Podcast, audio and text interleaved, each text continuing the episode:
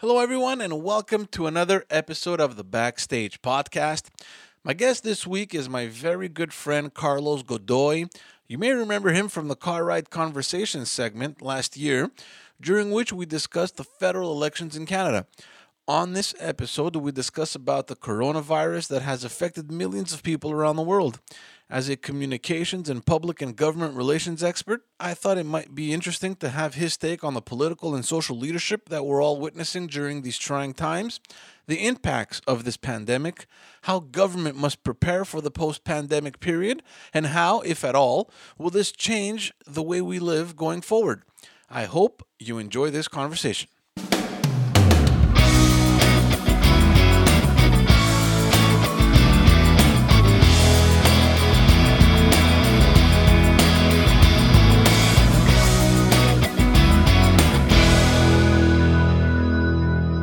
I'm speaking to you from Quebec City, as a matter of fact.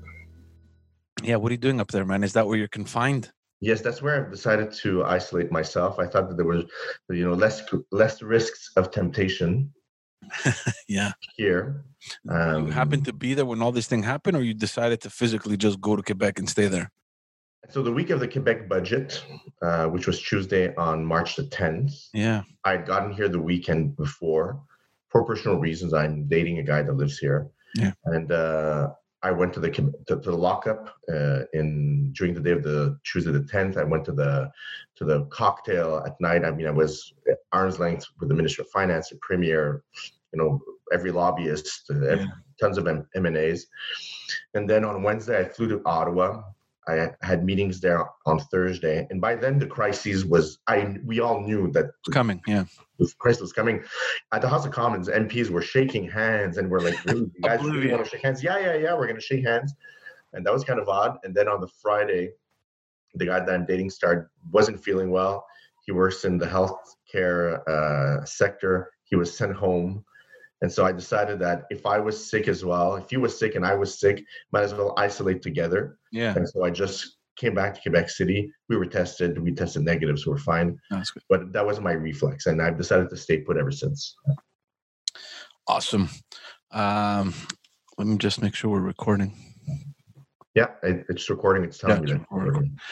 Um, no, man. Honestly, when I when I saw the post, um, uh, you know, when I saw the post that you made uh, about uh, not feeling well and testing, and you know, obviously, human nature uh, makes it that you stop reading after the first line. I was like, ah, oh, shit, you know. I, and then I kept reading. I'm like, okay, thank God, you know. I mean, he he's okay.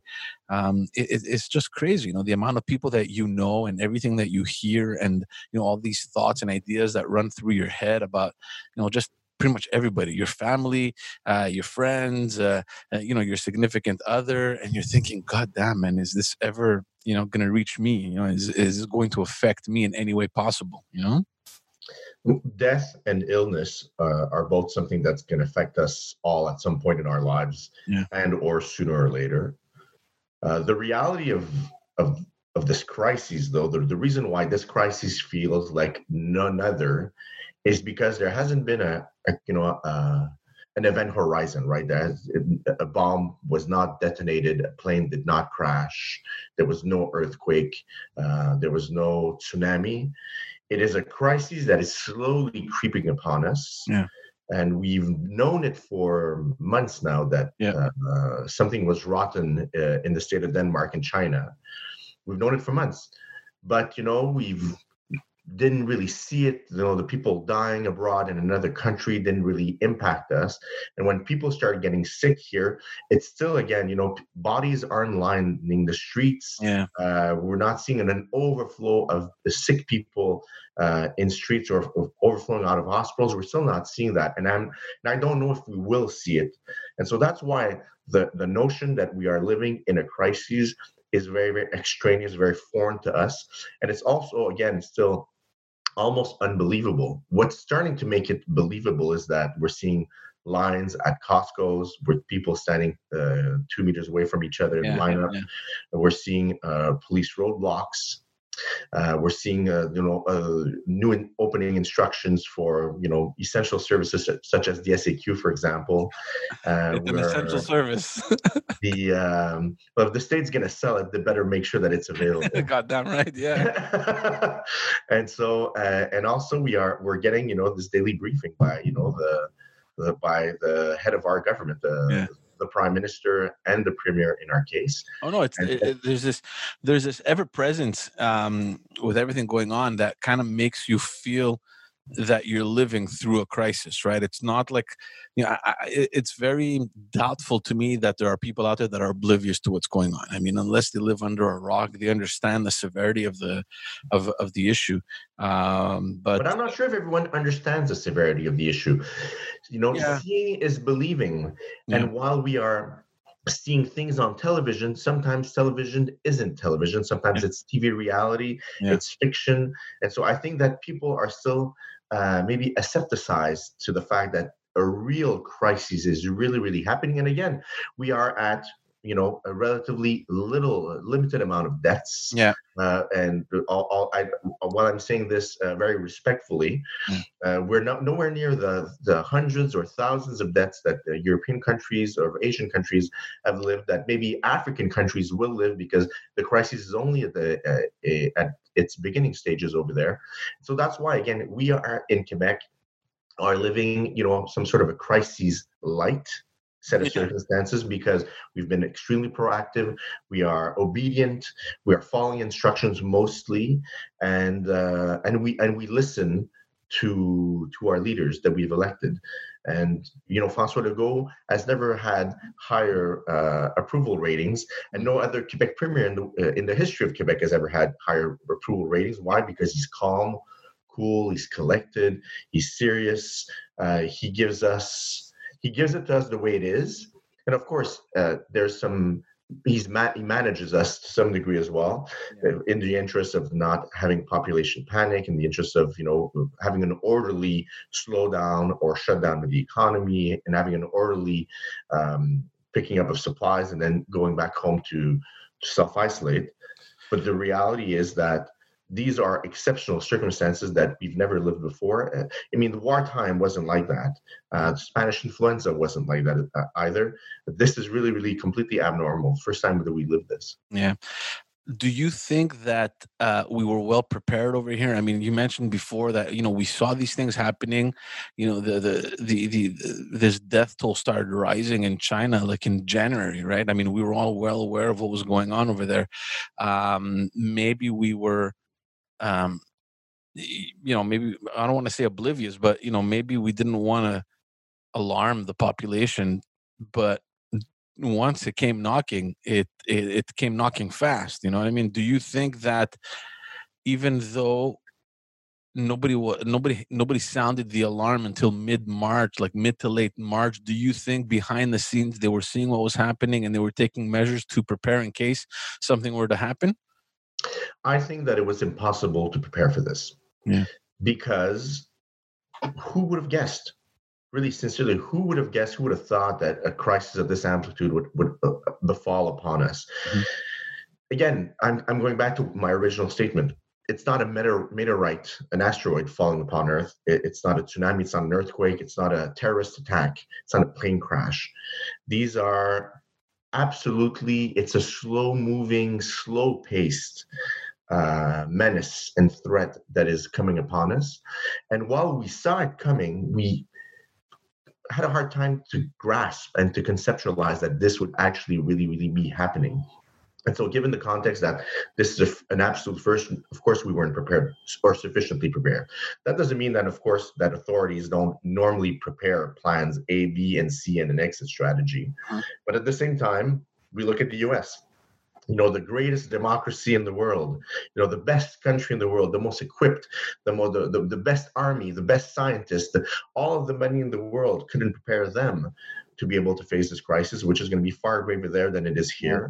But then, you know, even, if you try to be as objective as you can without being too political, you know, I mean, you can't ignore the signs. I mean, this situation was uh, downplayed so much. In fact, even now, it's still uh, you know, you know, certain officials still act like it's no big deal. Like, don't worry, it's going to go and away. I, and, and, I and I saw it, and again, you know, um, even here uh, in, in Canada, in Quebec, in the Greater Montreal region where you are, or in the Greater Quebec City region where I am presently tonight, we know that people aren't abiding by the instructions uh, uh, given to us by public health. People don't believe that they can get sick. Mm-hmm. People don't believe that they can die. Yeah, but Carlos, COVID nineteen. It's very and, it's very different when you have people that decide not to obey to a certain extent and when you have mixed messages coming from your government authorities or government or health but, but, you know but it's government by the people for the people. And so therefore i mean the, you could be president of the united states tomorrow morning and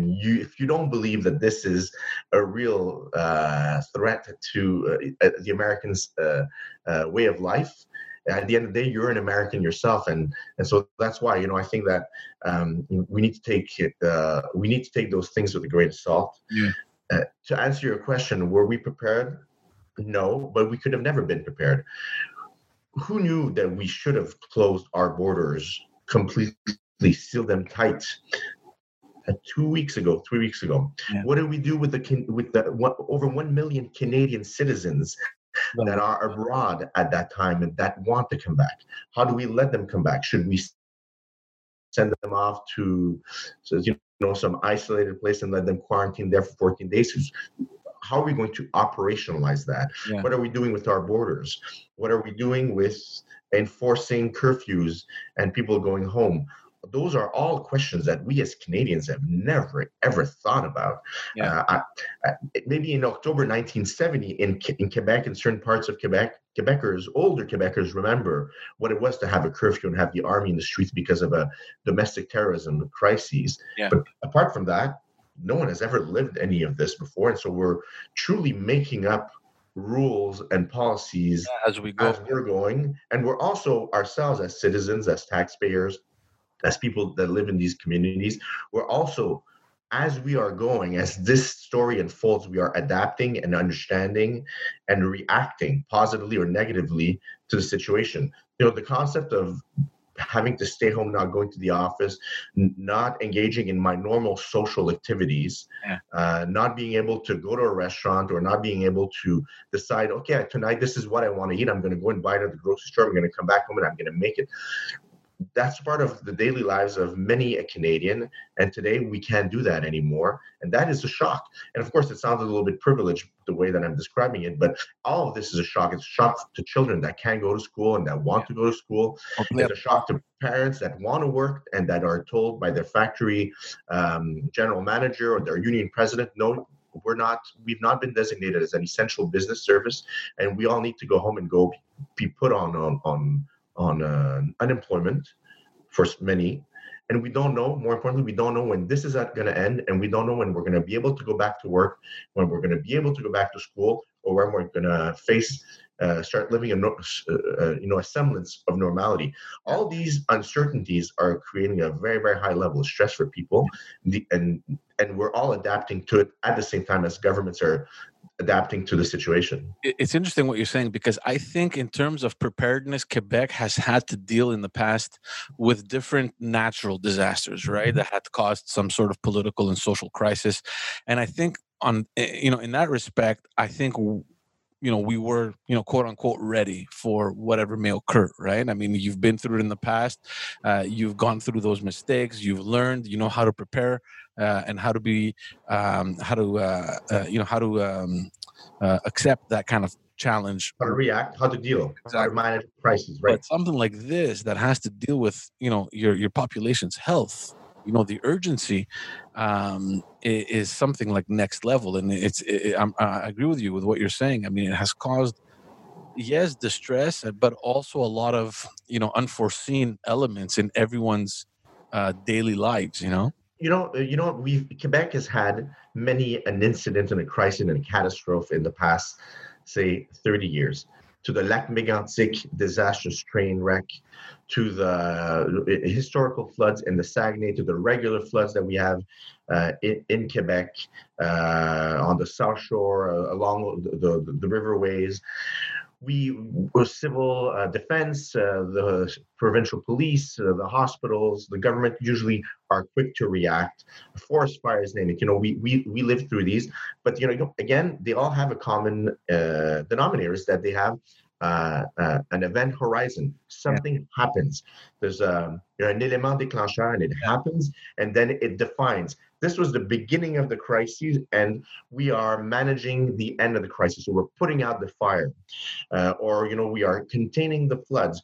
Those are normal reactions that we are used to uh, performing we're used to managing that. Yeah. Now we are dealing with an invisible, uh, invisible a smellless, a tasteless uh, enemy who's mortal, who can be anywhere around you on a surface, uh, a door of a, of a, of a store that you walk into, on a banister in a bus that you're holding on to, to the person that you're talking to can be carrying it and not being symptomatic. Again, yeah. this is science fiction. Yeah. You know, this is stuff of you know to, uh, the, the the Jetsons.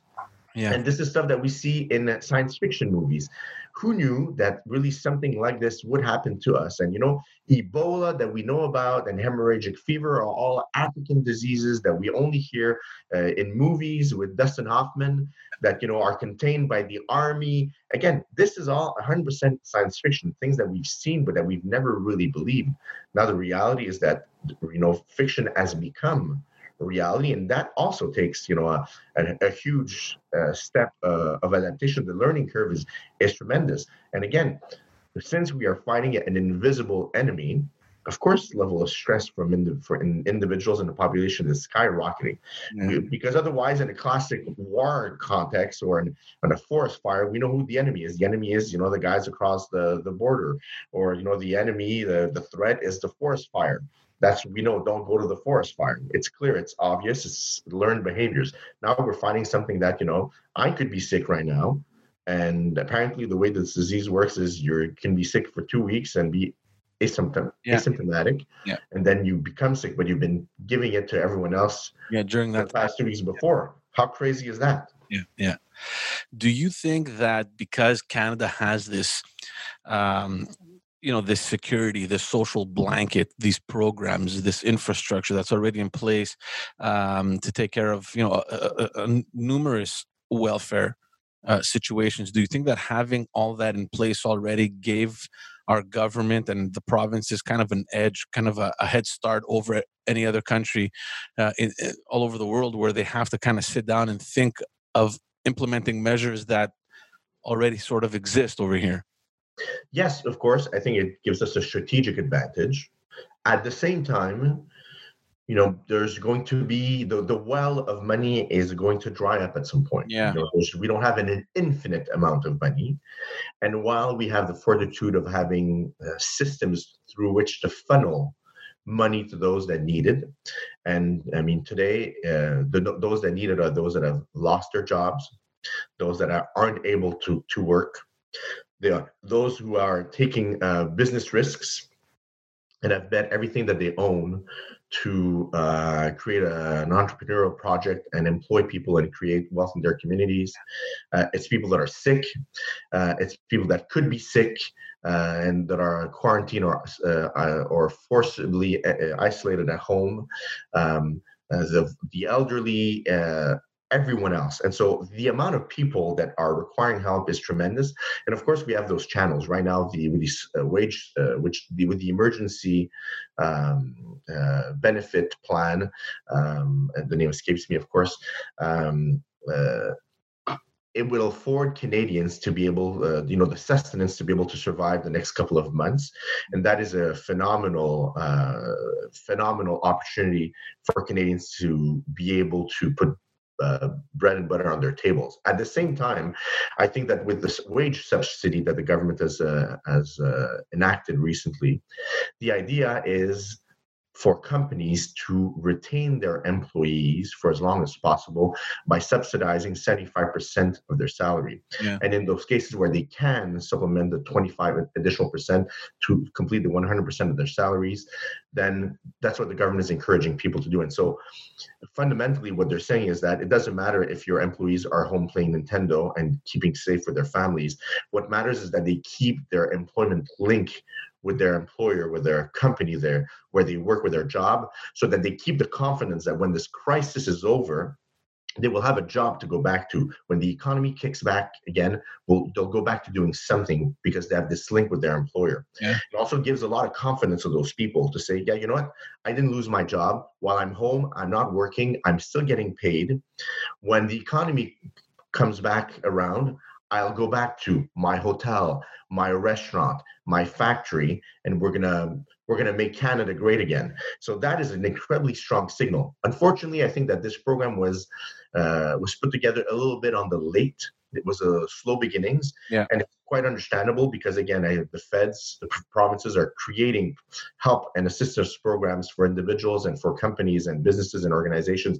You know, uh, on the fly, written on the on a napkin on the corner of a table, uh, and so. So while this wage subsidy program may be a little bit on the late because I think a lot of people have gotten laid off by companies who feared that you know they wouldn't be able to provide for their employees. Now is the time to rehire those employees and put them on this program. It's up to $57,000, if I'm not mistaken, wage subsidy per, per year per employee. Uh, and that can last for several months. And again, this government is reevaluating the situation as it goes. We all knew when François Legault said that on April 13th, we'll all be back at work and business as usual. We all knew that that, that wasn't possible, but yeah. we hoped it would be. It's now we're. It's also impossible. The new date that was established, right, the fourth of May. Uh, I think it's. I'm. You know, uh, I'm not sure if it's impossible, but I think I'm quite sure that it's very unlikely, though. Yeah, yeah, yeah, yeah. But I mean, look eh, look in terms of you know the, the leadership that you've seen i think you know our um, and even across canada and you know everybody everybody has kind of elevated you know the Quebec premier, and rightfully so because I think he's doing a fantastic job. But in general, across Canada, I mean, they have stepped up to the plate, and uh, I, I, think they're on the ball. Uh, I agree with you. Like at a federal level, they were a little bit, you know, it took a little bit of time, you know, to start to get that ball rolling. I don't know, I don't know why, but it felt as though, um, you know, the, the the provincial premiers were already. Uh, kind of taking measures and they wanted uh, to move on issues that, of course, weren't in their jurisdiction, and they were expecting the federal government to move on them. And you know that took a while. Um, I get it. I mean, it's a much bigger jurisdiction. I mean, you know, closing off your borders to the U.S. I mean, you can't just snap your fingers and get it done, right? Uh, you know, the international flights coming in. That too, like, I mean, they have to manage issues that are that, that are that are huge, right? Um, Absolutely, they have to manage, you know, uh, the greater perspective of the economy, the greater perspective of our essential relationship with the United States of America. Yeah. The fact that we had over a million Canadians abroad that were seeking to be patriated, uh, brought back on an emergency flight, or were trying to make their way back home, uh, trying to send the signals to the provinces that you know they get to do their thing because health is a provincial matter mostly. Um, and so yeah, so I think that you know the the federal uh, government uh, had a lot of, on its plate also the prime minister had to isolate himself. And so i think that you know while that wasn't debilitating you know there's you you know an, uh, a maestro can direct the orchestra on zoom like this but it's nothing like being there with the yeah, orchestra at the same time. And so i think that there were a couple of set of circumstances that by virtue of being the federal government they had to deal with and it's not their fault. But at the same time you, they couldn't have expected this. And I think that the reactions that they had, even though they were perhaps they perhaps appear to be a little slow were the right ones. We couldn't shut off our relationship with the Americans, uh, you know, overnight uh, because we have to think of, of the long term. At the same time, you know, disbursing the amounts of billions of dollars that the federal government is going to be disbursing for companies for this wage subsidy and for this emergency help program to Canadians is going to cost billions of dollars as well. Oh, yeah, for sure. And I'm pretty sure the Minister of Finance didn't have that change in his pocket, so you know, arrangements needed to be made to make sure that this money is available. And then how do we how do we push it out to people? Do we send them checks? How do we evaluate who gets it, who doesn't get it, up to what level? Again, these are incredibly complicated and complex issues. I've in my job, I've I've been working pretty much every seven days a week in the past two weeks, two three weeks with clients and stakeholders, and I've spoken to people. I was going to actually ask you about that. You, you're still uh, you're still on. You're still working. Yes, I'm. I'm still working in my company. We're we're very fortunate to to still be working, all of us, and uh, we are helping our our clients. Um, who are uh, associations of very large sectors of Canada's economy, dealing with you know will will, will they be uh, supported by the by the government, by the provinces, by the federal government? Should they be sending the employees at home for how long? Um, you know, all these questions are being looked at on a day-to-day basis, and I myself uh, personally have spoken to very high level officials throughout the weekend on all sorts of issues. I know that they're working very very hard and it appears i know it's easy to think that no one's doing anything but these guys are and these girls are working very very long hours are have you know have the weight of canada's economy and the weight of uh, the well-being of canadians on their shoulders day in and day out so they're working very very hard to make sure that things happen for them. But again moving you know, turning around the canadian government is not something that happens on a 10 cent. Mm-hmm. it's like turning around a um, a, a huge cruise ship and so uh, arrangements need to be made and a little sometimes it takes a little time.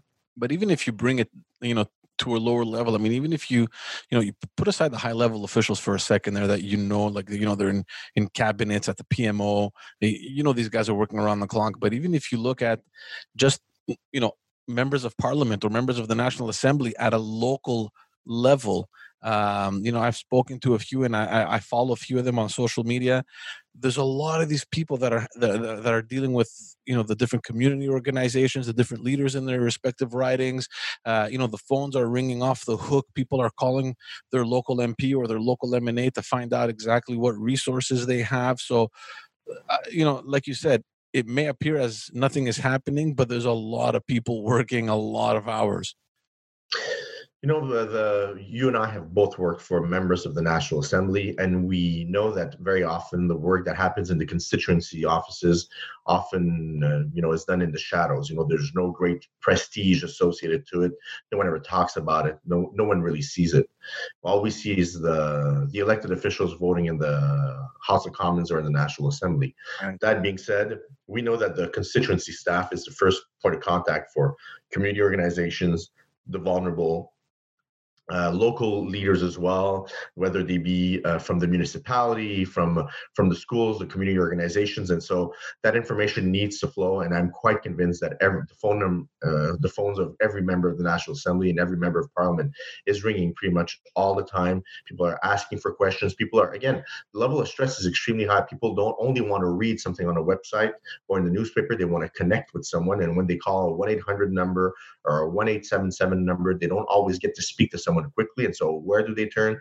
They turn to their local elected officials. And so, I know that these folks are getting lots and lots of calls, and they have to know what to answer. They need to be able to direct the citizens and taxpayers and, and, and voters to the right resource, try to help them out. Of course, in some constituencies in Montreal, particularly, as you and I know far better than anyone else, you know, sometimes there are lots of cultural challenges and language barriers. They don't, well. they don't understand. Yeah.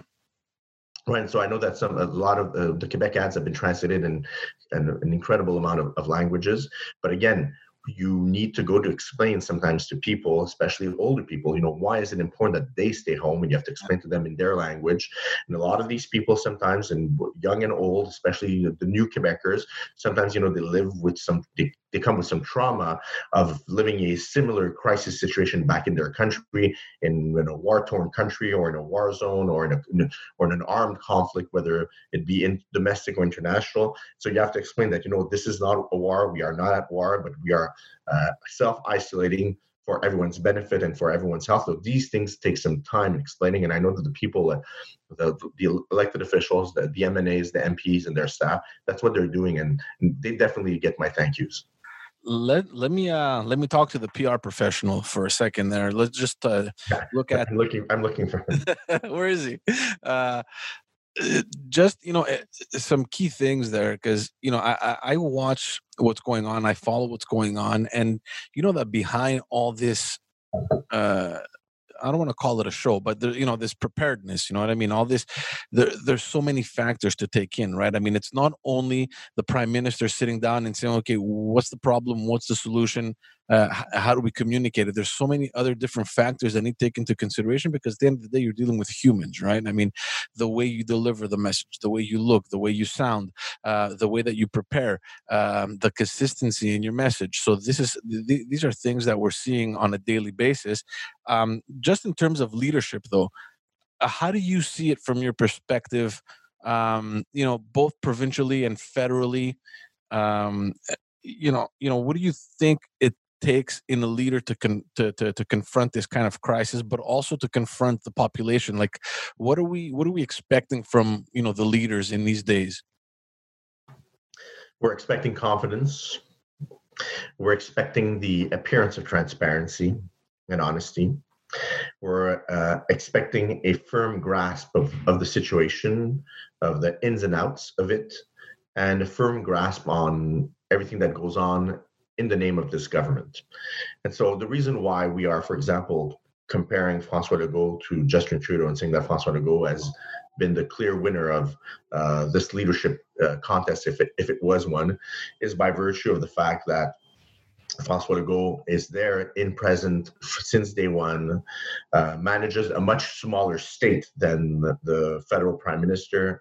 Uh, you know, the room where he gives his press conferences at the National Assembly with a black backdrop and the flags, you know, has a lot of gravitas, uh, you know, inspires a lot of respect. So I think there's a lot of uh, logistical sets of circumstances that give Francois Legault the upper hand in sending the signals that he is completely in charge, that he has both hands on the steering wheel opposite that, uh, the federal government uh, uh, has had its challenges. As I said earlier, Justin Trudeau had to isolate, uh, had to give the press uh, conferences from uh, his doorstep at home, away from his ministers, and then deputized to his deputy prime minister the responsibility of a second press conference. And so, that th- those those mechanisms have created um, a sense of maybe uh, of, of, less of a unified response. Um, I think that you know they've they've uh, um, they've made the situation better ever since, um, and I think that you know the rest of the federal team is doing a great job with Chrystia Freeland and everyone else. And especially the folks at the uh, the public health agency as well, I think they're very very good. But again, you know, we in Quebec uh, and in provinces, provinces uh, are the deliver uh, services to their citizens in a far closer fashion and uh, and manner than the federal government does. So I think he, even now with Rob Ford, who has been speaking from the heart to Ontarians really sincerely, I, I think that you know there's not one uh, commentator in Canada that doesn't believe that Rob, this is Rob Ford's moment. That Rob Ford, you know, uh, woke up one morning as you know a very very despised premier by Ontarians and by Canadians in general, and sincerely is becoming, you know, uh, an you know a, a, hero of the COVID nineteen crises by his uh, quiet, steadfast, solid leadership. Uh, Francois Legault and, and, and, Rob Ford are definitely uh, on the same page, on the same level on this. They're, they're delivering, you know, quality leadership to, to their citizens in a crisis that is not obvious, that is not, again, that is not a, a, a natural catastrophe that we can see, understand, absorb, process and then move on. We're dealing with a crisis that is invisible, that doesn't have any smell, we can't touch it. Uh, and then when we get sick, and I don't, I haven't seen anyone sick, um, but I have gotten tested, and I think that when I did go get my test, uh, I saw that the measures that were put in place were extremely, extremely serious. So that also gave me the notion that yes, this must be a real crisis if the people from public health are acting like this and protecting themselves and protecting everyone around them. Um, again, in this context, in the context of a crisis that we have not really seen, we can't really see it. I think that this type of leadership is extremely important. But the feds are doing far better now. Yeah, no, no, I agree with you. And uh, you know, in in the beginning, it, it felt. Look, l- let's be honest here. I mean, François Legault in Quebec has been on this. You know, he's been riding the wave ever since they've been elected. I mean, he's still in his honeymoon period, and it doesn't seem to to waver. And of course, at a situation where you're dealing with a crisis of this magnitude, if you're doing it right, there's no question about you know continuing to kind of surf that wave right and i remember in the beginning the first maybe week week and a half we we kept getting you know, you know this message from a premier Legault and then you know you were comparing it to what was coming out of ottawa and we were thinking god damn it man. Just do it you know? Just you know, and I remember, I remember Premier Legault hammering the fact that they needed to close the border, that they needed to control the airports. Like there was all these messages that he kept uh, throwing at the federal government, and for for a second there, I thought this is going to become like a conflict between the provinces and Ottawa if they don't get their shit together. You know what but I mean? There are, but there are always conflicts between provinces and the federal government. That's not new, and it's this is this is not the first issue, and No, it's not. you, de- you definitely don't need a conflict. You don't you don't need that sort of conflict at a time of a crisis, right? You need. you know, at, at the same time, uh, you know, every and I'm not making myself the, I'm not going to apologize for the feds, but the reality is that you know the, the federal government and provincial governments have their own sets of responsibilities, and while you know Ottawa may think that Quebec or or Queens Park should be doing something differently, it's not up to them, right? It's up to the provinces and vice versa. But like I said, the feds were a little slow. I agree completely and wholeheartedly on that. Yeah. I would have done things differently. So would you. So would you. But we are not an isolated island. We are uh, interdependent of our relationship with our biggest neighbor. You know, when the Americans sneeze, we get a cold, and so uh, with a very, very um, a taciturn president, and so we have to be extremely careful with that. And I thought that you know the the delicate way, the delicate manner in which uh, this diplomatic issue was handled was uh, incredibly uh, well done. I don't think that anyone else could have done it better. Um, not Stephen Harper or Jean Kinsey or Paul Martin. I think that really sincerely the, the relationship with the Americans right now is being handled on point. But we are in, interdependent on that. And again, how do we close the airports? Do we close the borders? What do we do with the million Canadians that are maybe sick, maybe not? Who knows? What do we do with them? Do we let them in? Do we not let them in? Is it not their is it not their constitutional right to be able to come back to Canada when they're holding a Canadian passport? What do you do with them? And so all these questions are extremely, extremely complex. I'm happy I didn't have to deal with them, but I knew, do know a lot of the people that have. A lot of friends have written me. My parents are stuck in on this trip or abroad. They're not being the embassy is not answering them. You know, sincerely, do you know how many times I got those calls? I'm pretty sure you got those calls as well. Yeah. Or you know, oh hi, you know, I have some masks that you know I'm trying to get into the country. Uh, I know you got those calls. I also got those calls. I got some this morning, and it's another set of complicated uh, issues that I'm trying to help a, a friend navigate. So there's all these extremely, extremely complex sets of circumstances that governments are handling. Plus, in Quebec, right now, they're handling with trying to keep people at home, trying to keep the people in hospitals uh, well equipped. Uh, you know, the, the logistical and supply chain challenges that are coming from this are out of this world. I- imagine, sincerely, like, who could have been prepared for this? And if Jean, François Legault's talking about that this may be the end of globalization. As we know it simply because people are going to want to travel less less risk if you travel less. People are going to want to um, supply themselves locally more than internationally. Yeah. um, i think that certainly there's going to be some sort of a uh, a return to a more of a local approach to doing commerce. Uh, I think that you know that so many sectors of of, of of of Canadian commercial and economic activity are going to be affected by all this. I'm thinking about you know the retail industry, which already had been living through uh, very serious transformations, is going to face even greater transformations now. And you know, uh, sto- storefronts are going to become uh, you know a far more complicated uh, thing to deploy. I'm thinking about you know transportation. I'm thinking about the hotel industry, restaurants. Um, when when will this crisis end? No one knows. When will we be able to go back to have dinner at a restaurant? No one knows. When we do, though, are you going to want to go with your wife and your children in a, a crowded restaurant, not knowing is anyone still sick here? Is anyone not still sick here? Are you not going to be affected and traumatized by this whole experience of the COVID 19 crisis that we live in 2020? I. I read something on Twitter that made me laugh, and I mean, it's not, it, it shouldn't be funny, but it was because uh, you know, and this was like weeks, weeks ago, like when this thing first started, and I can't remember who it was, but you know, they wrote on Twitter, you know, coughing in public has replaced the N word. oh God, that is absolutely awful. That's awful, but it's so true. I laughed so hard because it's true. You go outside and you sneeze because you just happen to sneeze, or you cough because you know you swallowed you know the wrong way. I don't know, and people are just looking at you like you're the devil, right? Uh, but I, I honestly think that there's going to be an impact, uh, you know, going forward. Like you know, the post COVID nineteen. You know, how is this going to change our lives? You know, and how is it going to impact? Um, you know, what impact is it going to have? in our everyday affairs. I mean, you know, just before we went you know we went live, we were talking about how just technology has replaced everything. Everything has everyone has had to sort of adapt the way they had to they have to work, especially the ones that do work or either from home or from wherever they are. You know, people have had to take these measures that they never even imagined before you know we've all discovered that you know uh, lots of meetings could have been easily solved by an email right? Yeah. or by a phone call and so that's obviously one of the first observations.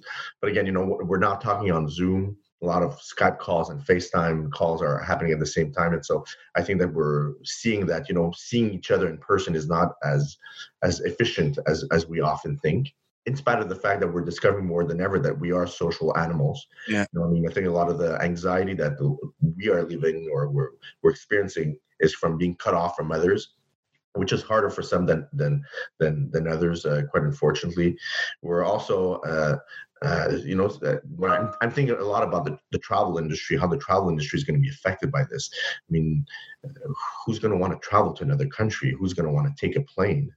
I mean, all these questions, all, all these things are seriously going to be affected.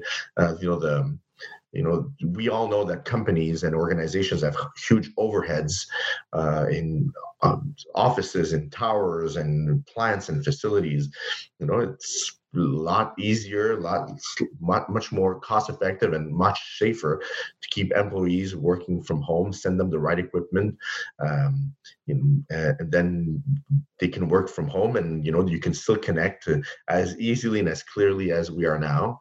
What I have observed though is that in on the onset of the crisis when everyone was switching to telephone conferences the telephone conferences lines we are were jammed. You know at 10 a.m and 9 a.m at 9.30 everything was always jammed it was impossible to get a line so we we in turn i'm sorry i'm getting emails. It's 9.46 p.m and i'm getting emails still for work.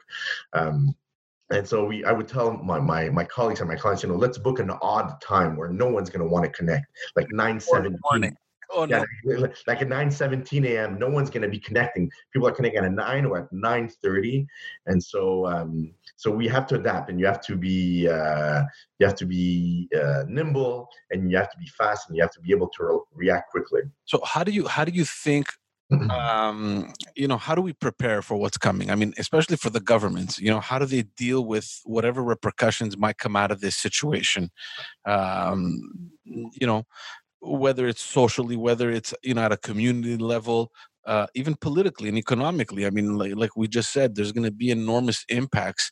Uh, you know, the billions of dollars that are going to be injected in social programs now. I mean, someone's going to have to pay for them, right? I mean, that's co- that's going to affect uh, a lot of the budgeting questions that the governments are going to have to deal with.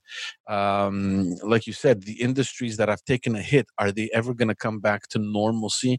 Are they going to have to indefinitely? Uh, uh, adapt and change. Uh, what do you think is on the horizon? Well, you know, if you can't find a solution to a problem, throw money at it. And, you know, our, our descendants are going to be paying uh, in perpetuity for the for the repercussions, the financial repercussions for individuals and, and communities and companies that this crisis has has uh, has given us. And so the billions and billions and billions and billions of dollars that are being put in the pot on the table to, to feed Canadians and make sure that you know uh, societies keep operating and companies can have a semblance of an opportunity to restart. Someone's going to have to pay for that. It's going to be your children their children and so on and so on. But that's the cost of doing business. There's nothing to be able to be done about that.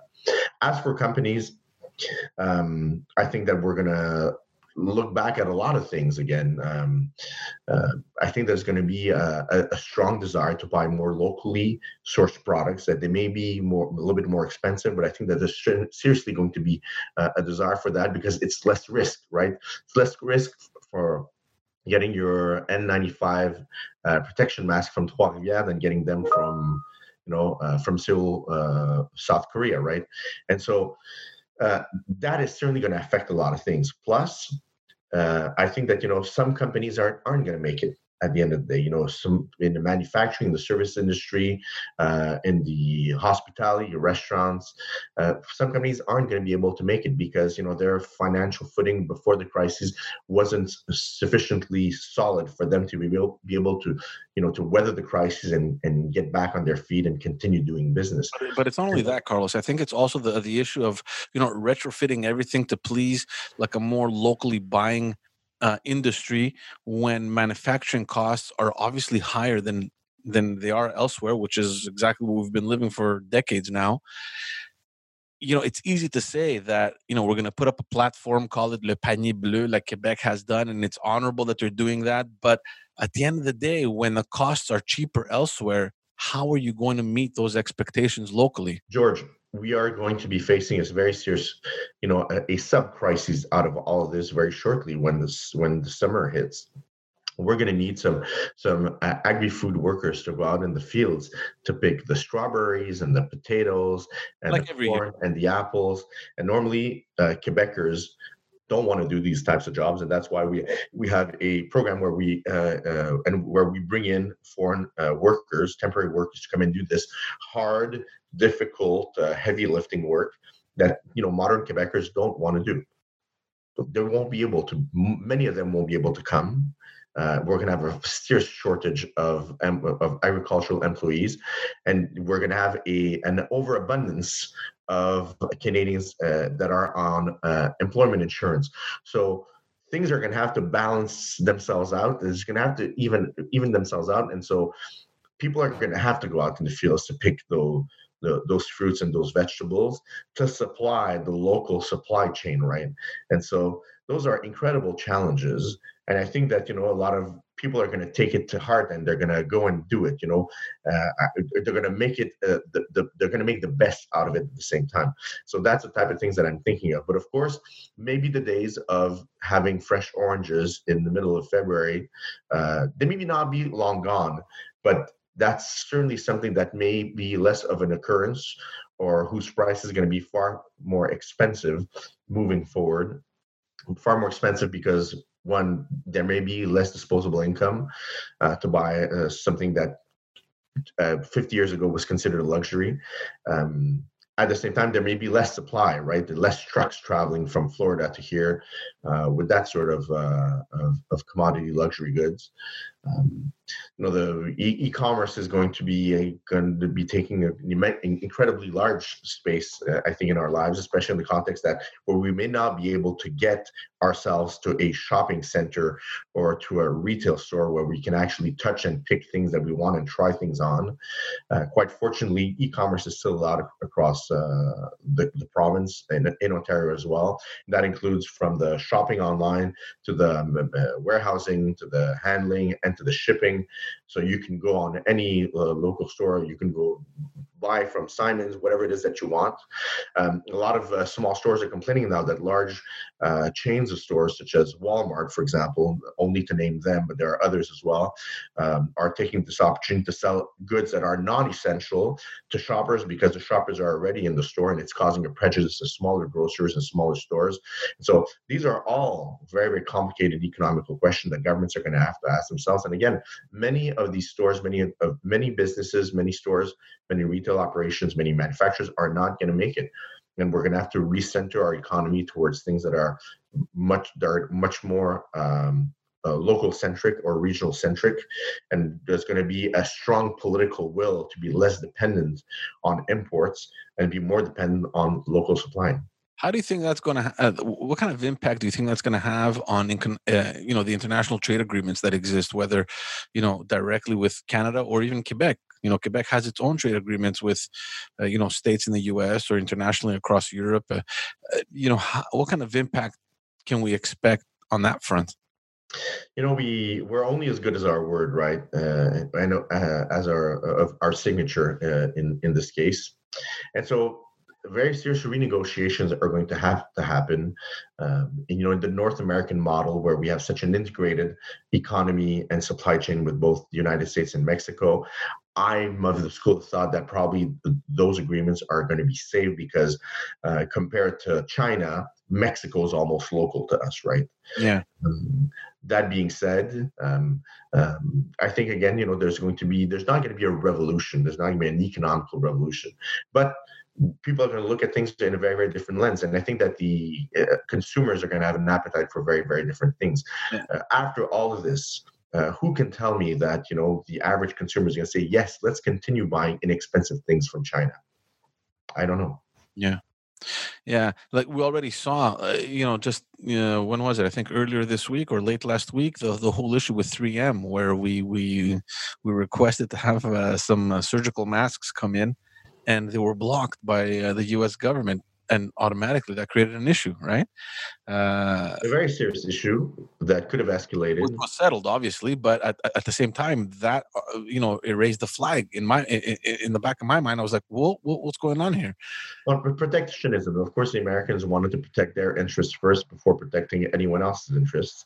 The reality, though, is that you know, while we are not Americans, you know, we are America's greatest ally and, and greatest friend, and we share the longest undefended border in the world, and so that should give us a very special status, and that should have never happened. But it happened, and you know, as, as two old friends, uh, we found a, a peaceful we, found a peaceful negotiation out of this crisis. Um, but it could happen again, and so and quite understandably, premiers Ford, Legault. Uh, are the first ones to say, you know, we will develop our own capacities to be able to build and manufacture our own equipment, and we will, in, Rob Ford's words, I'm paraphrasing, we will never be dependent on anyone else for this to happen again.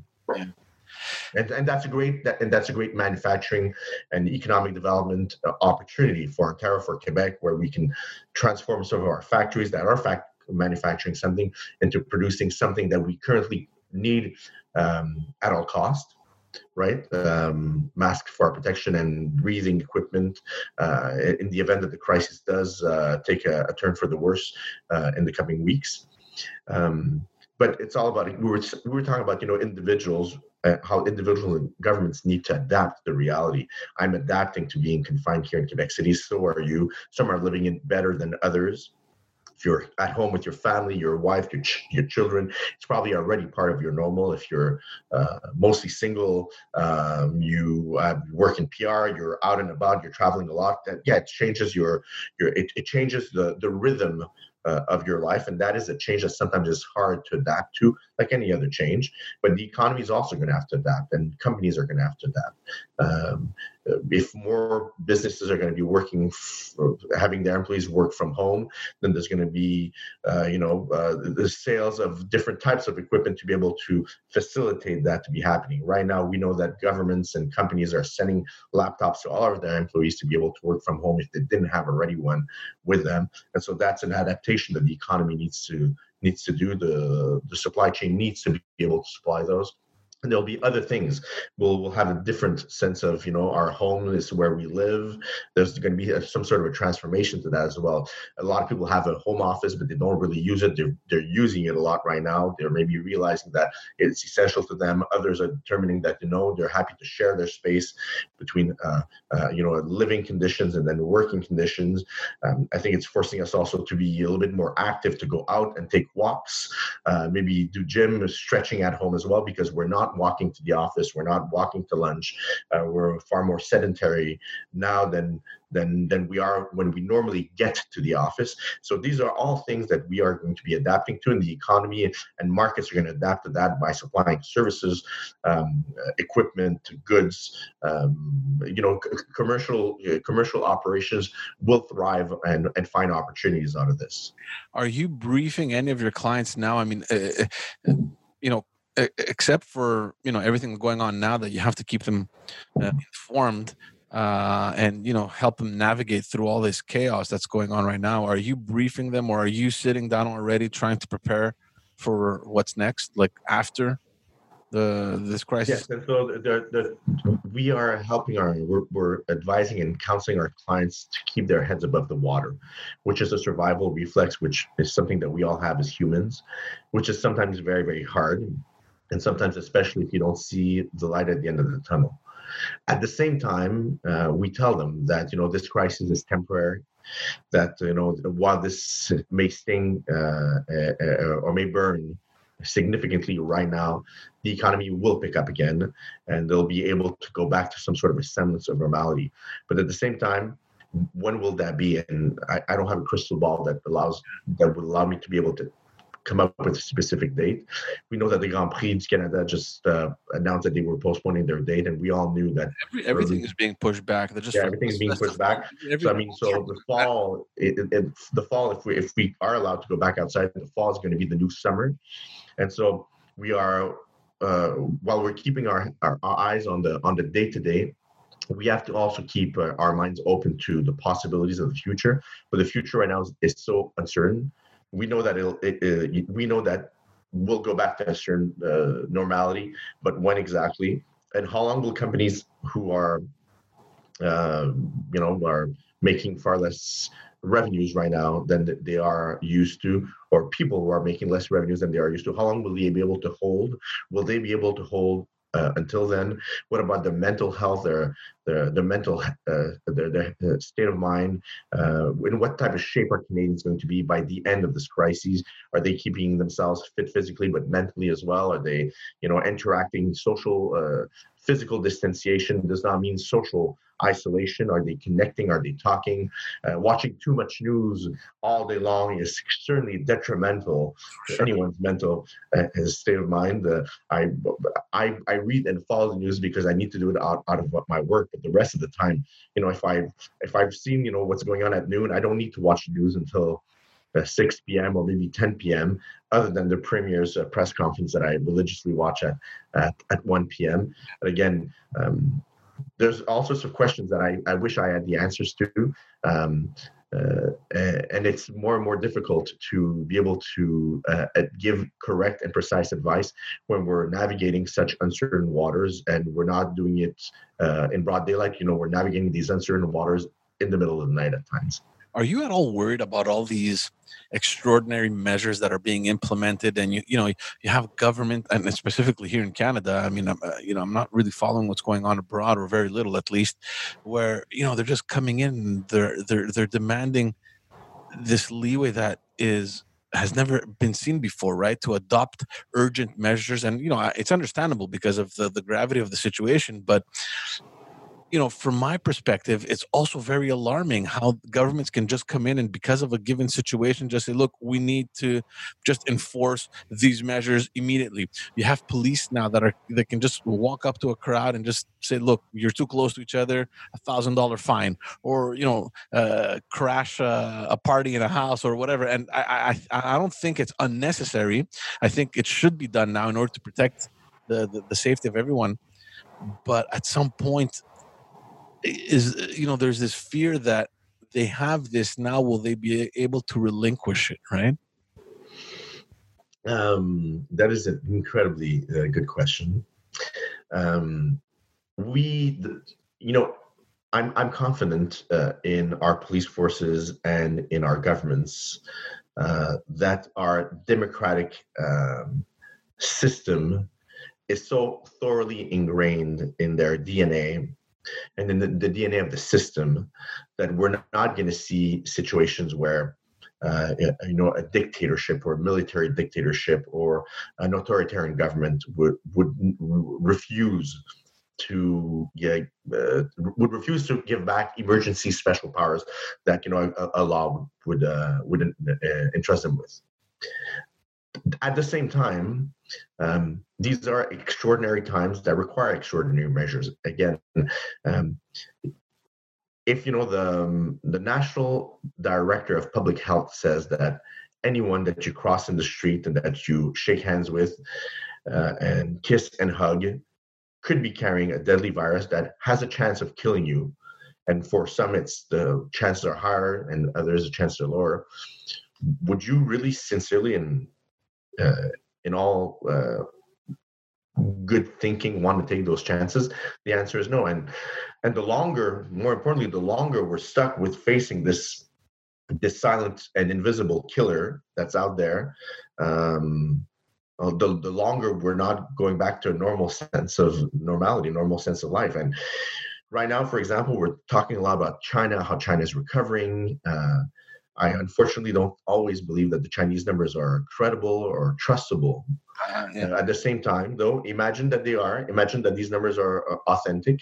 China is also a very authoritarian government and regime, a single party. And when they tell you go home, they're not asking you; they are telling you. Telling and so they have, they may have this more in their cultural set of circumstances by virtue of the by virtue of their communist regime. Uh, but this is not the type of society in which we live. And so I don't ever see this happening on the long term. But at the same time, I'm also thinking that I, have heard I, and I've seen the pictures from people at Parc La Fontaine hanging out, picnics, uh, business as usual. Go home. What the hell are you doing? Exactly. What the hell are you doing? I've been isolating for almost four weeks now. I've seen none of my friends. I've, you know, I've sporadically gone to a grocery store and to an SAQ to buy the, you know, the bare essentials. I'm very essential, just a couple pieces. I'm, I mean, I, I'm uh, adhering to the public health instructions and not because I want to, it's because I feel that I have an obligation to the most vulnerable people in my society, the elderly, the the the sick, uh, whomever is at risk of dying from this. If I can do it, and the Lord knows that I like to go out and be social and see my friends and have drinks and have dinners. If I can do it, why is why why are so few of us doing it? But we also know that Quebec, out of all the North American states, we are the state that adheres the yeah. most to these these rules. And so, you know, uh, you know, so if it takes the police to go and tell them that you know they should go home, then send the police, give them a thousand dollar fine, and then send them home. But it's not only the police, Carlos. You know what else scared me? When that Google uh, when Google came out and had all these statistics on where we are, what time, uh, how long we were there, like all the like, dude, y- stop following me. All this information. You, know, you don't want to be followed. Don't don't have don't don't have a smartphone then. Don't yeah, have a smartphone. Turn off your turn off your smartphone. You know, like the probably the most essential thing that you're carrying on you on a daily basis. Yeah. But these things are scary. At any time, you know that people have all this information on you. Like for me, that was you know it was it was strange to even though you kind of knew that this is obviously normal you know this i mean it's not a surprise. All this information goes through your cell phone. They know you know what you're buying. They know all your your habits uh, like everything is documented. You kind of know that but now it comes out to the surface, right? You have the government throwing it in your face. Well, we know that uh, a large portion of our population is respecting our directives because we know, based on the charts that Google gave us, that you know, uh, uh, you know, George, if there's uh, uh, if there's any positive out of this crisis, is that you know we will now know more than ever, or better than ever, that we take a lot of things for granted. We we take our privacy for granted. You know, we take our uh, we don't take our vulnerabilities uh, seriously, whether they be technologically uh, or or health related. Um, these are things that we will know now more than ever. Uh, we're not invincible. You know, sometimes even someone healthy will die from a virus that you've never seen that came from another country, from someone eating a bat, uh, an uncooked bat in a soup or something crazy like that. I'm not exactly sure what the stories are, but this is what I've heard. And so I think it's going to give us a, a, a good, serious reality check into you know what is modern life in north america in in western in western civilization? And give us a you know a, a, good opportunity to look at what really really matters. What matters to you george? I think that what matters to me what matters to you is you know we want to be happy. We want to be uh, safe. We want to have a roof over our heads. We want to have food on our table. We want to be loved. We want to be with the people that we love as well. We want them also all these wishes uh, we wish them upon them as well. And this cannot only apply to us you know north americans. Uh, this also has applied to everyone uh, uh on the planet in every country in every uh, nation around the globe. But there's a cost to that and the system is not developed as such. And these are questions that philosophers such as hubert reeves and a bunch of others should be thinking about and are probably writing about it uh, already or have written about it but you know the fast-paced uh, rhythm of our modern lives in the 21st century you know boil it down to that you know um, we use our cell phones. We want the next model. Uh, we're a society based on consumption. Uh, we and we value consumption. Um, we value money. We value jobs and titles. Uh, and sometimes, you know, maybe we need to ask ourselves the hard questions: What should we, we really be valuing uh, as a society? You know, the what is it that we want a 22nd century society to be valuing? And those, I think, are some of the questions that, that maybe people that are at home uh, that have some time on their hand, maybe it's a good investment of a 15, 20 minutes to think about those things. Dude, I don't want to hold you up too uh, too late. Uh, I know it's late already. Thanks, um, thanks for doing this, man. And uh, I honestly can't wait for this to be over, man. You're probably one of the first guys I'll call to go for a drink. yeah, you know, uh, make mine at double. Yeah, exactly. uh, I will gladly accept. And I'm also looking forward for this crisis to be over. And I'm hoping that we're going to get out of this with as little casualties uh, as possible. But uh, again, stay home, wash your hands. It's as simple as that. Yeah. Dude, thanks a lot, man. Have a good night. And uh, hopefully I'll see you soon. Thank you. Thanks, buddy.